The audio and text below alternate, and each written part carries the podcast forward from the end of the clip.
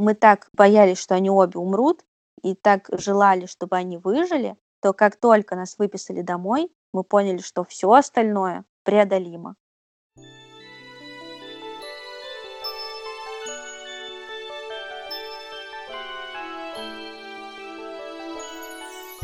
Всем привет! Меня зовут Вика, и вы слушаете подкаст «Вдохновляющий быть мамой». Мне нравится делать выпуски, в которых мои героини рассказывают свои истории, истории своей семьи, истории своих детей. Сегодня у меня один из таких выпусков. В гостях у меня Таня Виноградова. Таня ведет канал на YouTube, в котором рассказывает историю своих дочек. Буду рада вас познакомить с ней и с ее историей. Приятного прослушивания. Привет, Таня. Привет, Вика. Признаюсь честно, я за тобой наблюдаю уже много лет. Началось это с того момента, когда ты выпустила свой видеоблог на YouTube и начала честно, искренне и, я бы сказала, без фильтров даже, рассказывать историю своей семьи, свою историю, историю твоих девчонок.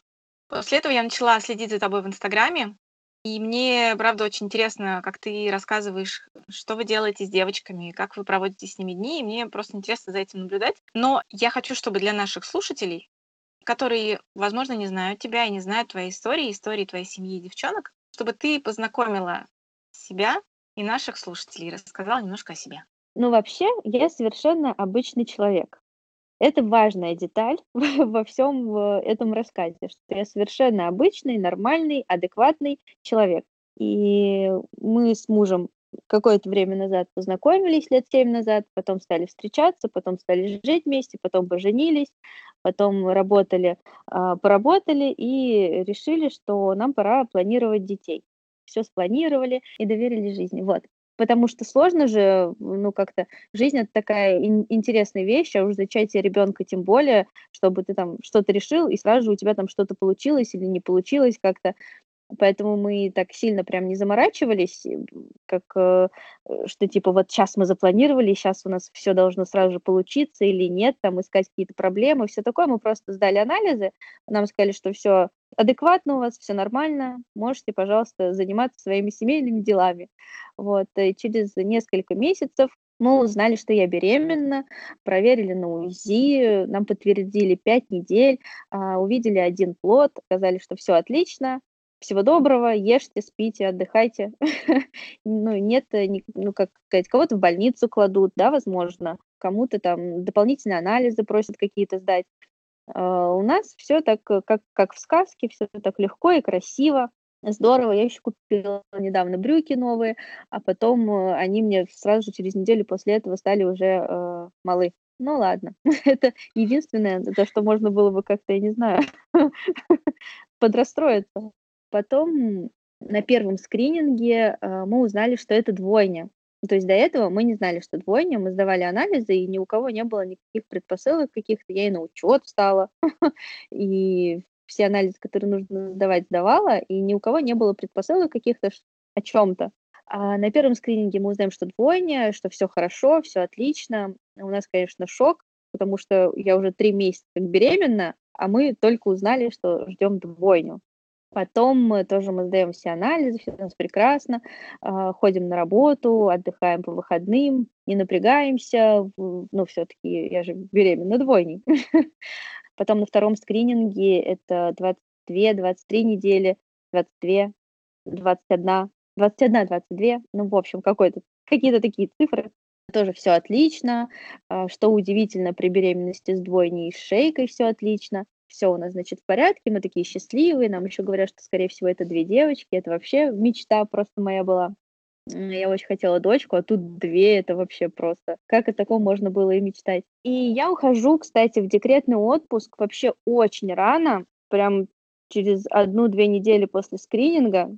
Ты сама хотела или просто тебе так рекомендовали? Нет, мне ничего вообще не никто не рекомендовал, а, но просто я там до этого, у меня были там разные проекты, и меня там повышали, у меня было столько много работы, что я не весь отпуск даже отгуляла. А, я понимала, что там месяцем раньше, месяцем позже, ну, мне нечего задерживаться на работе дольше, потому что я через год на работу не вернусь с двойняшками.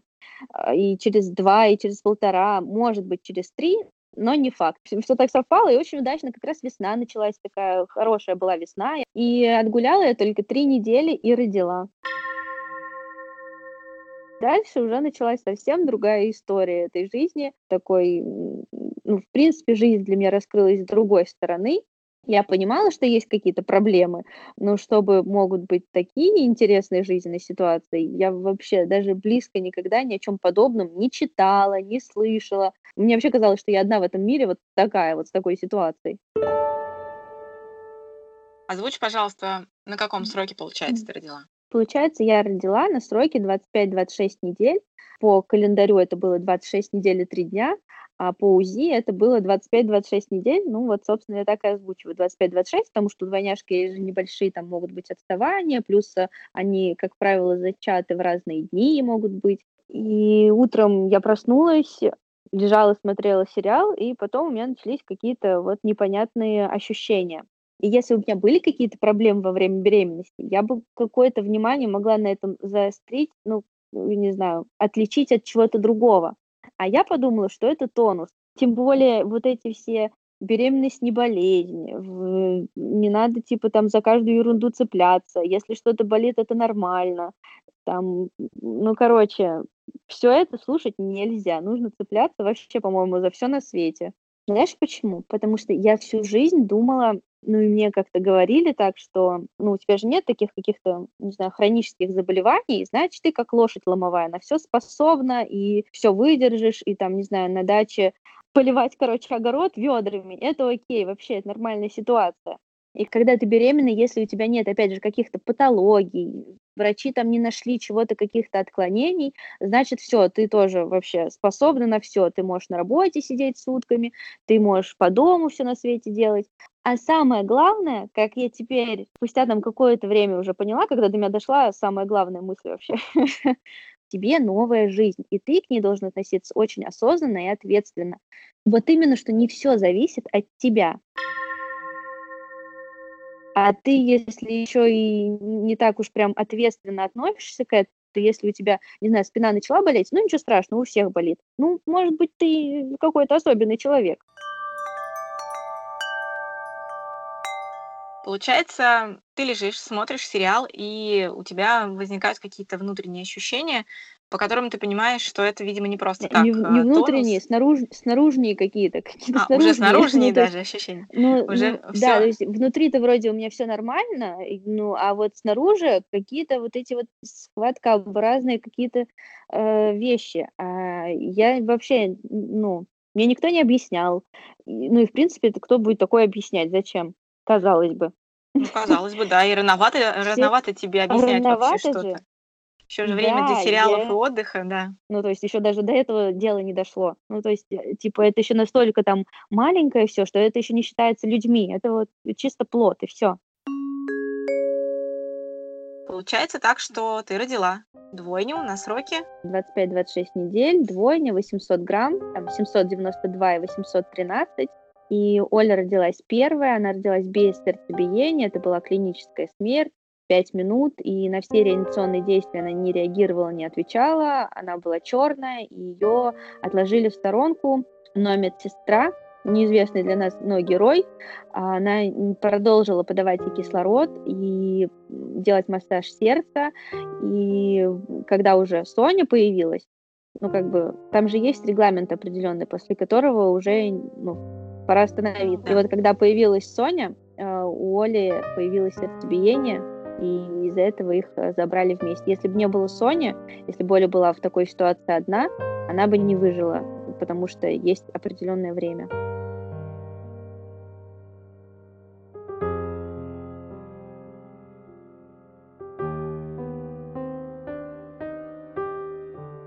В роддоме было, было отделение детской реанимации, его туда и забрали.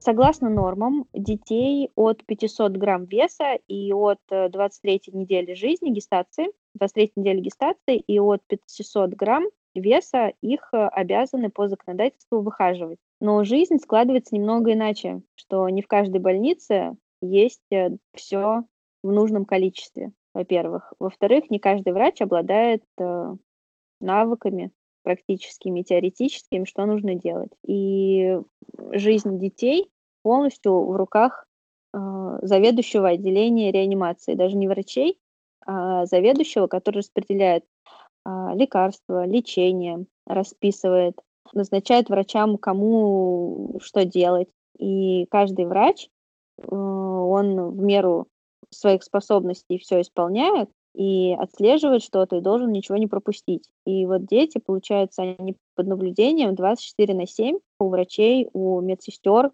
медбратьев, листов они пригласят выездных. Ну, потому что в роддоме же только вот реаниматологи, и они должны приглашать других специалистов из других больниц, чтобы проверять голову, ну, там, через какое-то время глаза, все остальные органы, или переводить в другие больницы. И получается, что человеческая жизнь вот этого ребенка и в целом всей семьи, в которой он родился, она в руках системы в целом и в руках специалистов, которые должны, кроме того, что они врачи и должны лечить, они еще должны договариваться с другими больницами, заполнять всякие бумажки, триллиард бумажек. И вот, вот эта вот вся схема, вот из-за всей этой схемы, вернее, ребенок либо выживет, выживет как-то, тоже вопрос, потому что своевременные операции должны быть оказаны каждому, и либо не выживет. У себя на канале ты рассказывала про реанимацию, да, как это все происходило. И Мгм. мне понравилось, когда мне, кстати, интересно, поменяла ты свое мнение об этом или нет. У тебя там есть момент, когда ты рассказываешь другим родителям, кто, возможно, с этим тоже столкнулся, или боится с этим столкнуться, ты рассказываешь о том, что, во всяком случае, в вашей ситуации получилось так, что персонал, да, и врачи, они делали а, максимально все возможное и зависящее от них на тот момент. И ты даже говоришь э, родителям, что есть ситуации, в которые вообще не надо вмешиваться, потому что часто повышенное внимание родителя к происходящему и его, скажем так, повышенная тревожность и беспокойство, оно мешает и отвлекает врачей от непосредственно их работы. Вот об этом мне расскажи, пожалуйста. Сто процентов. Я вот даже за все эти годы, я не представляю, откуда я на тот момент, когда я записывала канал, и на тот момент, когда я вообще была вот в этой, в начале этой ситуации, откуда я это понимала и знала, я до сих пор не знаю. Но это реально факт. Во-первых, когда врачи говорят, выйдите, это, ну, это чаще всего не потому, что у них плохое настроение или они как люди не очень. Это как раз потому, что они знают, что вот то, что они сейчас делают, это вот не для не каждому можно это видеть абсолютно. Потому что ты и так, как после войны будешь жить, вот после всей этой ситуации. А видя, как из твоего ребенка отсасывают кровь вместе со слюнями, или там у него из головы, когда ну, слишком что-то лишнее течет, ты не можешь быть еще подготовлен к тому, чтобы вот это вот видеть. И когда тебе говорят, выйдите, выйди, потому что ты вот прямо сейчас ничего не решаешь. Вот ты ничего, ни на что не влияешь своим присутствием в этой комнате, вот как тебе бы хотелось. Нет, такого нет, что ты прям вот так сильно мог повлиять на эту ситуацию тем, что ты рядом. Безусловно, есть там всякие исследования, что здорово, когда рядом с ребенком кто-то есть, но это исследование, оно как построено. Если ребенок вот постоянно один лежит, и к нему молча подходит медсестра, берет у него молча кровь, там, ну, тыкает ему, делает ему, то есть больно, потом у него вследствие появляются пролежни из-за того, что к нему там, ну, подходят три раза в день, меняют подгузник и все, и подходят ему, тыкают там пятки берут кровь и все, или подходят. Ну, вот эти вот все манипуляции, они все же болезненные, которые они там делают, естественно. И никто с ним не разговаривает и не общается, и хоть он и маленький, но он человек, и он чувствует, что он один, и у него там никого нет. И когда мама приходит вот в этой, во всей ситуации, приходит на один час к ребенку, это действительно ценно и важно. Не могу сказать, что 45 минут или 60 минут она там побудет, насколько это большая разница, но по крайней мере, в нашей стране у нас люди все равно э, люди такие, мы любим разговаривать, это у нас в крови, и у нас э, медсестры и врачи молча в палате не находятся. Они, когда рядом с детьми, вот кто работает с недоношенными детками, они все немножечко вот отличаются от тех, кто работает со взрослыми даже. Потому что люди, которые заходят в реанимацию ко взрослым детям, особенно если там кто-то только в начале, они могут, ну, даже так прям не разговаривать и так не не знаю, не посвящаться процессу настолько. Ну, не факт, но это вот мое видение. Потому что кто работает с недоношенными детьми, они в них видят детей новорожденных, и они с ними разговаривают, и у них там для кого-то какие-то клички, или как это называется, ну, в общем, какие-то смешные там, к этому они по имени-отчеству, а, к этому там кнопочка. Вот мне очень важно, да, что ты озвучиваешь этот момент, что не каждый родитель готов увидеть, когда с его ребенком проводят какие-то манипуляции, а в тот момент, когда ребенок недоношенный и, по сути, так-то ребенок небольшой, да, малышка совсем рождается, и малышочек. А когда он недоношенный, и мне кажется, сколько это, с ладошку, ну вот скажи, девчонки твои были, они какого размера, если мы сравним, да, чтобы прям наглядно Ну, было, какого 30 размера? сантиметров. Ну, чуть, наверное, побольше, да, ладошки взрослого мужчины, так, Это если раз- размер ноги, это вот полторы фаланги мизинца. Это прям, да, маленький такой жучочек родился, получается. И с этим Это меньше, чем жучочком, да, куколка. Да. да, чем пупсик, с которым сейчас твои девчонки играют. А, Ну, Да. получается, что это очень сложно все увидеть, но при этом ты сказала, что есть вес, вес и срок, относительно которого врачи берутся за помощь ребенку. А есть ли Да. какие-то изменения или какая-то, скажем так, недоразвитость, наверное, в органах а, с тем, что происходит с ребенком, в результате которого тоже врачи не берутся что-то делать? Вот что должно развиться у ребенка к возрасту к его, когда за него возьмутся? Ну, такого нет. Если есть сердцебиение, считается, что ребенок жив, потому что их же всех э, сажают на ИВЛ, искусственная вентиляция легких. И если есть сердце, значит, человек живой. И подключаются все системы для того, чтобы, если он ну, не опорожняется, у него там мочевой пузырь, кишечник, к нему там подключаются всякие катетеры. И э, если ребенку нужна какая-то помощь в плане того, что он, если ему не провести какую-то операцию, то он умрет. Его забирают в соответствующую больницу, где будут проводить ему соответствующие операции. И чем ребенок меньше и сложнее, вот изначальный вот этот его, изначальное его состояние, чем оно сложнее, тем больше шансов, что либо он умрет на операционном столе, либо если врачи понимают, что это максимально возможно, что он умрет на операционном столе, операцию будут оттягивать, например. Я не знаю, насколько это можно для записи, но это факт, что е- никому не нужны смерти на операционном столе, потому что это все подсудное дело, и как у нас сейчас в стране все разворачивается за последние несколько лет, то у нас скоро вообще никого не будут оперировать, кроме здоровых. Ну, я все-таки надеюсь, что что-то будет во- меняться в лучшую сторону. Не знаю, во-первых, операцию могут оттягивать, и ребенок может умереть, не дождавшись. А Во-вторых, ну вот когда это, что касается действительных патологий. Во-вторых, э, на операционном столе во время операции из-за нагрузки наркоза организм может не выдержать. Как мы провожали Соню на первую операцию. Э, Мы приехали, нам сказали, попрощайтесь, возможно, вы больше никогда не увидитесь. Потому что, во-первых, она может не доехать до другой больницы, она весит 600 грамм, и ей нужна операция на сердце. Вот без этой операции а, даже аппарат ИВЛ не может продыхивать ей легкие, она захлебывается кровью. Мы попрощались, и ее повезли в другую больницу, куда ехать 40 минут. А, Ее забрали, и в виде исключения нам ночью позвонили и сказали, что она доехала. Это супер эксклюзивно, чтобы позвонили и сказали, что ребенок доехал. Обычно звонят сказать, что не доехал. Потом подождали, точно ли она живая, потом провели операцию.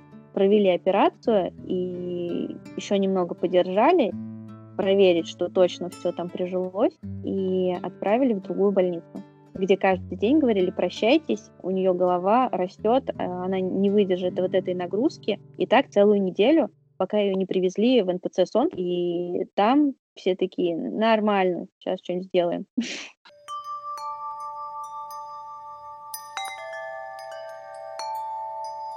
Мне в этот момент вспомнилось, вспомнился отрывок из стихотворения «И каждый раз навек прощайтесь, когда прощаетесь на миг». Вот это, по-моему, та же история. Да, да, да, да. В итоге девочки родились, и у обеих были, ты это называешь патологиями, да, какими-то повреждениями, которые с ними были. Озвучь, пожалуйста, какими они родились. Чтобы это, я спрашиваю для того, чтобы наши слушатели если у них возникнет желание, интерес посмотреть твой Инстаграм, посмотреть твою историю, чтобы они увидели, насколько сейчас у твоих девчонок большие крутые успехи, и какие штуки они делают, и как они катаются на самокате, и в эти розовые да, шлемы, и все это очень круто. Прикольно. Да, в этом году вышло совсем все прикольно, но расскажи, с чего все начиналось, из чего вот это все прикольно выросло. Получается, когда они родились, первое вот это обследование реаниматологов, когда они ставят э, детям количество обгар. Вот у Оли поставили один обгар, а Соне поставили 3-4. То есть у нее было сердцебиение, и там ее назвали живчиком, особенно по сравнению с Олей. И когда их забрали, дальше э, там они смотрят анализы крови. Не знаю, что еще в первые сутки они успевают посмотреть, но э, на третьи сутки приглашают они нейрохирурга, если у них есть какие-то подозрения. Когда они пригласили нейрохирурга, то сказали, что там на вторые-третьи сутки было кровоизлияние в мозг в самой последней степени. Четвертый — это когда часть, да, у обеих, одной больше, у другой меньше. У Сони там небольшая часть, у Оли очень большая часть повреждения мозга. И э, при таком весе 800 грамм при рождении и четвертая степень кровоизлияния считается, что процент, ну не считается, статистическое данное реальное такое э, исследование, 10% а, просто выжить, 90% умирают детей при таком анамнезе первоначальном. Плюс у обеих порог сердца причем у Сони такой порог сердца, что ей понадобилась операция, ей э, поставили клипсу. У Оли тоже порог сердца, но ей никакая операция не требовалась, и у нее к двум годам сердце стало тоже как у доношенных ее сверстников. Затем каждое что-то новое накладывалось друг э, на друга, потому что чем дольше дети лежат в реанимации, тем хуже их состояние. Потому что это как бы с одной стороны единственный их вариант жизни, а с другой стороны, все это нахождение там их немножечко убивает, потому что ИВЛ влияет на глаза, и дети обычно слепнут, именно из-за этого, что они там долго висели на этом ИВЛ, и чем э, выше там показатели в настройках, чем выше кислород, сами легкие, естественно, и у ребенка положение, не так много у него вариантов положений, и он сам не может поворачиваться, то есть для всего организма это в целом не очень ситуация. Показатели крови э, были, например, у Оли, как сейчас помню этот день, когда э, показатель сахара у нее был 35, 35 единиц, а у недоношенных детей при таком вот анамнезе 8-9. И это и то максимальные цифры. А у нее 35, она должна быть в коме при таких цифрах. А она в коме не была. Как-то тащила на себе все это. И дети, соответственно, там были э, в реанимации 3 месяца, э, из них 2 месяца они были на ИВЛ, и еще месяц они прыгали э, то на СИПАПе, то без ИВЛ, их там постоянно пытались как-то научить и избавиться от кислородозависимости. И вот в целом потом три месяца в реанимации, э, полтора месяца в отделении патологии я с детьми была. Спала там четко три часа, два часа, четыре часа. Посмотрела, что такое жизнь.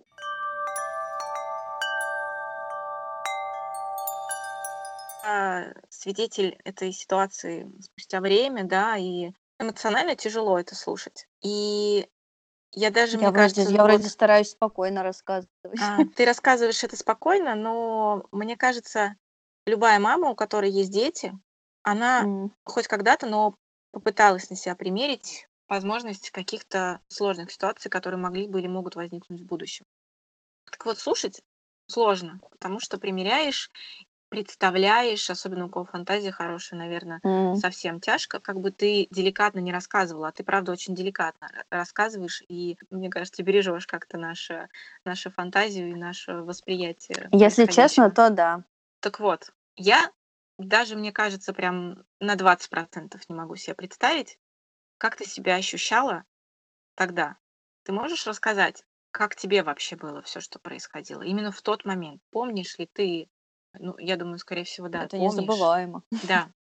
Как тебе было тогда, когда у тебя рождаются девочки, врачи говорят ситуацию, описывают тебе, что с ними происходит. Больше того, у тебя их забирают, да, в реанимацию, Мгм. и а, разговор о постоянном совместном пребывании вообще не стоит.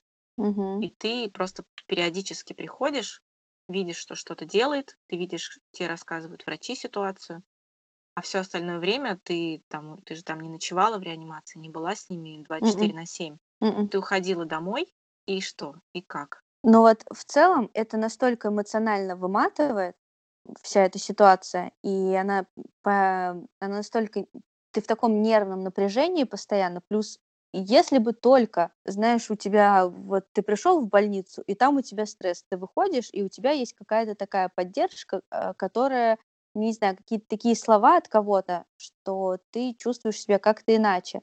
Но так ты же и вне вот этой вот э, ситуации ты себя чувствуешь еще хуже, потому что все разговоры с тобой, они не в кассу. Никто э, не знает ситуацию настолько, насколько знаешь ты, и никто не может пережить твои эмоции. Это нереально. И если тебя еще твои близкие плохо знают, то это вообще просто пиши пропало. Мы с мужем знали и знаем себя друг друга, и себя, и друг друга хорошо. И вот это э, одна из главных частей вот в этой ситуации, которая помогла нам выжить. Потому что все люди, которые близкие, родственники, они просто нас давили и душили еще больше даже, чем врачи. Потому что врачи, ты видишь, что они делают хотя бы что-то. Они на работе, и они что-то делают, чтобы детям твоим помочь. И даже если они тебе что-то говорят, говорят что-то, они тебе плохое, но ты все равно понимаешь, что они с твоими детьми работают. А когда тебе близкие что-то говорят, ты понимаешь, что они тебе и твоим детям никак не помогают, они только тебя еще больше добивают. И мы с мужем старались и стараемся никогда не молчать, а разговаривать и все обговаривать, все эти разговоры по душам. Или если мы не хотим разговаривать, потому что совсем больно, мы друг другу говорим, что ну, мы оба сейчас понимаем, что нам и так больно, и о чем тут сейчас вот разговаривать мы сейчас все услышали, это же самое повторить друг другу не имеет смысла. Но мы хотя бы понимаем, что мы вместе. Даже если мы сказали друг другу только два слова, мы понимаем, что мы вместе, и мы одна единая стена для вот этих детей, для наших. И что мы можем их как-то защитить, мы их вот будем защищать. Когда у тебя есть какой-то распорядок, ты можешь приехать в больницу на один час. Ты закладываешь себе э, время дороги, пока подождать там до этого времени, пораньше же приезжаешь, пока там халаты переодеваешь, подготавливаешься к визиту, потом там один час проходит буквально как пять минут, и потом дорога обратно. И в целом это в Москве занимает весь твой день. И в принципе, вот я никогда в, жизни не была рада пробкам, как вот э, в это время потому что ну, ты, естественно, закладываешь там, какой там опоздать, тебе так только на час пускают. Конечно, ты приедешь заранее, что и лучше посидишь в коридоре. Но пока ты утром едешь, и вокруг тебя какая-то толпа людей, ты смотришь на них, на кого-то ты можешь позлиться, потому что тебе там, не знаю, на ногу наступили. А на кого-то ты смотришь и где-то даже завидуешь. И еще ты чувствуешь настоящие и живые эмоции. Потому что в больнице ты, в принципе, чувствуешь только боль. Ну и так, принципе, все время ты чувствуешь только боль и обиду от всей этой ситуации. А пока ты утром едешь, ты еще можешь какие-то чувства испытать. И потом, когда ты возвращаешься вечером, э, ну, днем, когда ты возвращаешься, опять то же самое, все эти люди, они в тебе будут какие-то чувства живые, и ты можешь почувствовать, что ты живой. Даже когда тебя кто-то толкает в метро, ты чувствуешь, что ты живой. Когда мы с девочками лежали потом в больницах, э, очень-очень часто на всех этих обследованиях, ты там абсолютно одинок в целом, потому что ты в палате, слава богу, конечно, ты один в палате, и это клево с одной стороны, но с другой стороны тебе не хватает жизни. И там когда люди лежат в палате по несколько людей, они друг друга этой жизни дать не могут, потому что они все пропитаны болью и обидой. А вот когда ты где-то идешь в толпе, там люди совершенно разные. И вот даже когда тебя кто-то толкает, ты чувствуешь жизнь. Я вообще, я все толпы собрала, наверное, после больниц. Я прям всегда ходила в самой гуще каких-то событий где-то по всем этим переходам, по всяким переходила дорогу. И это та мелочь, которая тоже может помочь. Кажется, это вообще такая ерунда, но ты все эти мелочи вынужден собирать по крупицам. И из-за того, что твой день, он настолько эмоционально тебя высасывает, ты ночью либо спишь, либо тебе снятся кошмары, но тем не менее э, ночь все равно проходит. И так день за днем, день за днем проходит время. И самое сложное время – это время реанимации, когда ты ни на что не влияешь, ты там можешь не спать, потому что ну, ты сам себя накрутил, ну да, уже когда нервное напряжение такое перенасыщенное, но не настолько, чтобы ты вырубился, а, а настолько, что у тебя, наоборот, бессонница. И ты, в принципе, не спишь только из-за себя, потому что ты сам себя накрутил и там как-то вот не смог или в одну, или в другую сторону, чтобы уснуть. А все остальное время, твоя ночь, сто процентов будет э, э, ночью, когда ты будешь спать, потому что в отделении патологии твой день, он там так расписан, по крайней мере, у меня с двойник. А, врач пришел, медсестру позвать, поменять там все, возможно, даже самой поесть, в туалет возможно сходить. Я там мылась в душе а, за 30 секунд без головы и за 45 секунд с головой. У меня все волосы повыпадали абсолютно. Или отломились, я не знаю точно. Но факт в том, что в душ мне нужно было ходить обязательно, я это понимала, потому что чистота – залог здоровья. Но 30 секунд мне было достаточно, и за 30 секунд ребенок точно не умрет, потому что очень-очень у меня было много ситуаций, когда я ухожу в душ, и там же вода, и не слышно, когда если аппарат пищит. И я просто я чувствую что-то не то. И выскакиваю, а мне пищит аппарат, ребенку плохо. И я полтора месяца мы были в отделении патологии, и из них э, месяц и одну неделю я жила с открытыми дверьми. Было слышно все, что происходит в моей палате, и мы лежали возле пункта медсестер, как самые сложные пациенты. А, за там, полторы недели до выписки нас перевели в другую палату, в дальнюю, поближе к выходу, и подготовили меня к тому, что заберут аппараты, потому что не детям нужны были уже аппараты, а мне. И со мной и врачи разговаривали, и ну, это самые крутые люди, которые работают или когда-то работали в реанимации, потому что они, вот видя жизнь и смерть, и видя, как при одной и той же ситуации дети могут умереть, а другие почему-то выжить, хотя они могут быть и тяжелее, вот эти люди больше всего знают о жизни, и они больше разговорчивы, чем хирурги. Вот хирурги очень редко кто вообще разговаривает. Как правило, они слишком вот насмотрелись, и у них так психика устроена, они знают, как себя сберечь, и они практически не разговаривают. А вот реаниматологи, они вот прям на такой грани, что они достаточно, не знаю, неправильно сказать, что они там более человечны или кто-то менее человечен, но они себя позволяют разговаривать. У них же профессия такая, им же нужно рассказывать. Родители пришли, им нужно рассказать, как их ребенок сутки прожил, как ночь он провел. И это тоже накладывается к их профессии. И они, они нормально могут поговорить, рассказать и понимают, кому какая нужна поддержка.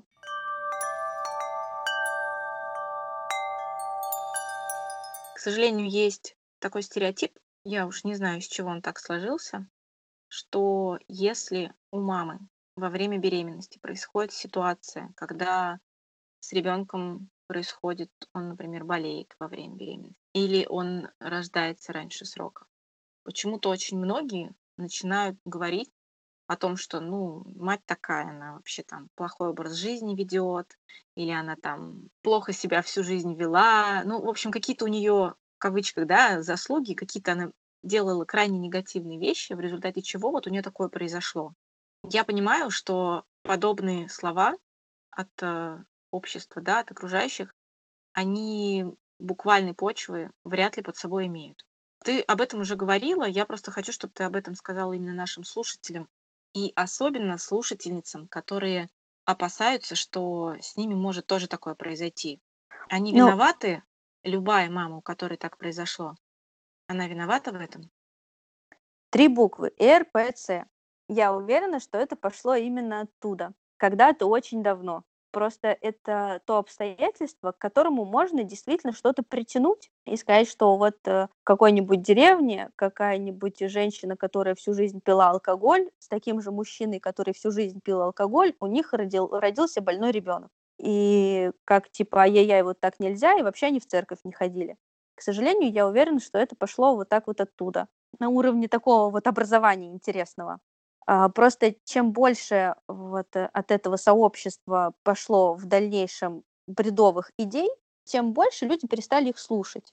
Но я не уверена, что это сидел какой-то ученый и вот так вот ляпнул. Или какой-то доктор и вот так вот ляпнул. Это больше похоже на именно вот такую вот школу, православную, к сожалению. Сколько бы людей я не встречала из нашей секты недоношенных, Хоть бы один был какой-нибудь алкаш. Ну вот чисто для статистики, чтобы, ну как бы, ну вот один, да, есть. Но вот я пока не встретила вот кого-то такого, чтобы прям можно было бы как-то оправдать эту ситуацию тем, что вот семья вела какой-то такой образ жизни, и вот поэтому у них вот так. У меня, наоборот, есть э, ситуации, знакомая, которой я прям знаю семью, и это действительно история, что она там на восьмом месяце беременности, 31 декабря, она сидит за столом с свекровью и ждет его с работы, мужа своего. 31 декабря. Он идет с работы, и его сбивает машина. Она беременна на восьмом месяце. Его насмерть сбивает машина. А, им об этом сообщают, ну вот, там, в ночь, типа с 31 на 1. То есть за столом они его не дождались. И ее даже на сохранение не положили, не на сохранение. И она родила в срок абсолютно здоровую, здорового ребенка. Эта ситуация про нервы, ну, то есть это ну, невозможно представить, насколько она перенервничала в этой ситуации. Просто вот это вот вообще слишком. Еще у меня есть куча историй таких же про нервов, когда на работе девчонок по-всякому доводили. Еще у меня есть подруга, которую я прям точно нами рассказывала, как только она родила, нами рассказывала, что на нее ложился медбрат, чтобы выдавить ей ребенка, потому что она никак не могла родить, а почему-то она не хотела кесарева. Обе беременности, погодки, у нее прошли так. И ничего, абсолютно здоровые дети. Мама не виновата? Я считаю, что так нельзя говорить чувство вины у родителей будет 100% при условии, что они уверены, что не было ни одного косяка с их стороны.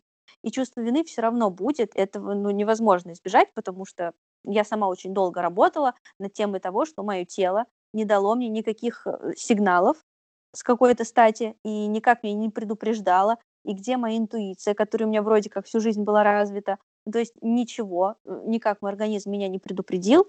И вот такая ситуация произошла, и я очень долго свой организм винила. И я с психологом работала сколько.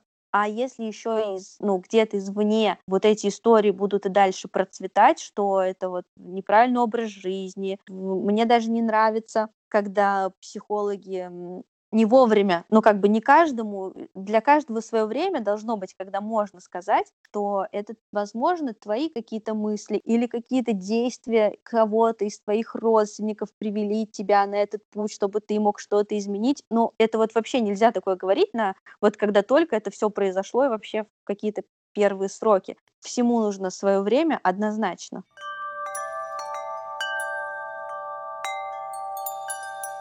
Девчонки твои выписались, вы Мгм. приехали домой, и ты, конечно, понимала, что впереди у вас много времени на то, чтобы работать, заниматься, заниматься реабилитацией, ездить по врачам. Вот скажи мне, пожалуйста, ведь на это нужно много сил, потому что я понимаю, буквально, да, на этой неделе была история про девушку, у которой ставят э, послеродовую депрессию, которая, да, покончила с собой.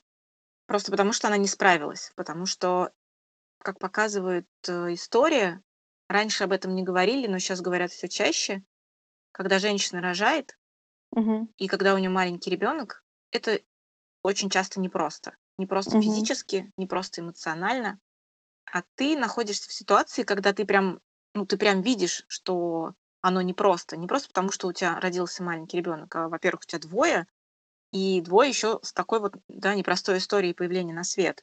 И ты понимаешь, что впереди у тебя большая работа. Скажи мне, пожалуйста, какие, с какими мыслями ты, ну, скажем так, встречала каждый свой новый день и понимала, что впереди такой сложный, возможно, даже ты к нему относилась, что он интересный, потому что, правда, успехи девчонок твоих, они очень радуют, и это наверняка очень сильно бодрило. Но, тем не менее, откуда взять силы, когда ты прям наглядно видишь, что впереди много работы? Это интересно, потому что когда дети были в реанимации, нам каждый день, каждый боженькин день, нам говорили, что ваше завтра, возможно, не наступит, и вы придете, а тут никого нет.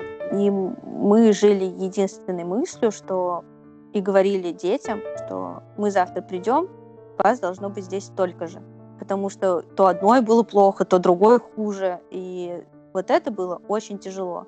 И это действительно самое тяжелое время, потому что ты ни на что не влияешь. Тебе хочется верить, что ты вот сказал, дождитесь меня здесь до завтра.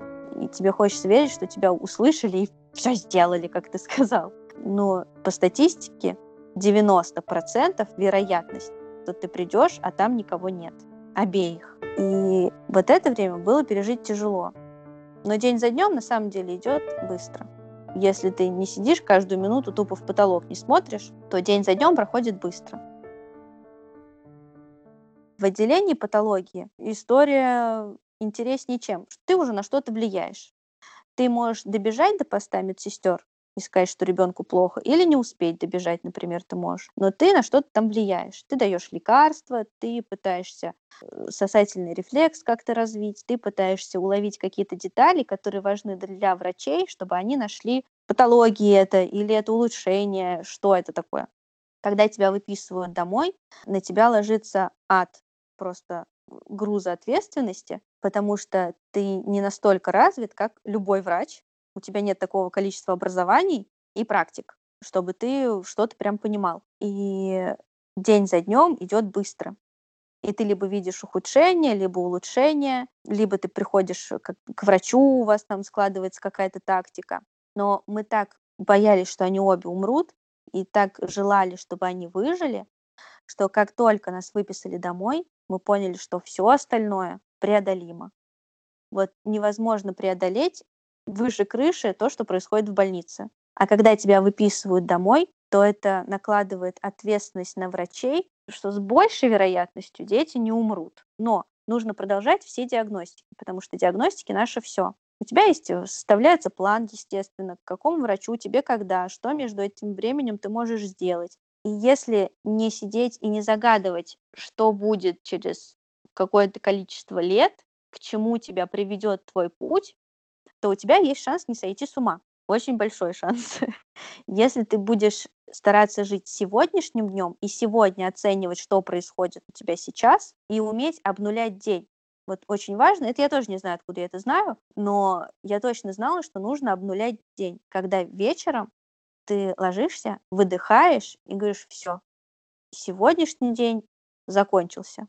И завтра утром, когда он наступает, ты, мама, ты знать не знаешь, что такое выспаться. И вот это нормально, это обычное материнство, когда ты не высыпаешься. А значит, это нормально заставить себя быть в хорошем настроении. И утро, когда ты открываешь шторы в детской, сказать «Доброе утро! Ура! Новый день наступил!» Это не в моей реальности так делать. То есть я раньше когда-то, когда я работала, я, ну, типа, утром вообще ко мне никто не подходите, я не выспалась, и это, мне кажется, у 90% людей такое. Не подходите ко мне, не выспалась, мне нужно, не знаю, позавтракать или там, не знаю, что-нибудь, кофе выпить, и тогда я, возможно, улыбнусь. Вот у меня тоже был такой ритуал, что я там утром 15 минут мне надо не трогать, и тогда я буду улыбаться, и я тогда заживу. То есть мне нужно немножко отойти от сна. А с тех пор, как я стала мамой, нормально, это, мне это не надо, все отлично. И я могу проснуться и сразу, в принципе, через секунду, через две начать улыбаться и говорить, ура, день наступил. А дальше, ну ты же не как Energizer с, с одной и той же скоростью весь день работаешь. Ну то есть ты тут побольше активности, там поменьше, туда-си, сюда-си. где-то отдыхаешь, где-то в напряжении, но в целом, когда наступает вечер, ты опять такой, все, день закончился. И планировать что-то на пять лет мы не планировали, мы реабилитацию даже планировали вот только так, сейчас, через месяц мы идем на реабилитацию.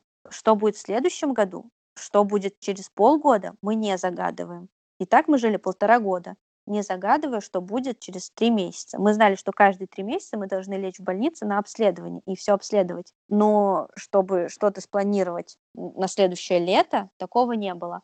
А в полтора года, когда как-то так все обследования в динамике нам показали, что, в принципе, мы можем загадывать уже на полгодика. Вот сейчас такой этап времени, что мы можем загадывать на год. И это для нас колоссальный вообще успех. И еще очень важно, чтобы вот в этом во всем выживать, замечать каждый плюс. В любой ситуации, вообще абсолютно в любой, можно найти плюс. Их можно найти при желании. Должно быть только желание. Их можно найти абсолютно в каждом моменте и связывать одно с другим, и мы там какими-то вечерами с мужем, что было хорошего за день, чтобы не негативить в сложившейся ситуации еще больше, чем жизнь и так дала, что за день было хорошего. и какие-то моменты проговорили. И потом как-то постепенно, через какое-то время анализируя, я вижу, что ну, количество плюсов э, увеличилось, увеличилось. Психологи говорят, что это типа вот из-за того, что ты настраиваешься на позитивный склад, и по этой дорожке у тебя все протаптывается. Не знаю, я не могу это утверждать точно. Неужели все настолько просто? Ну, похоже, что тебе помогает. Возможно.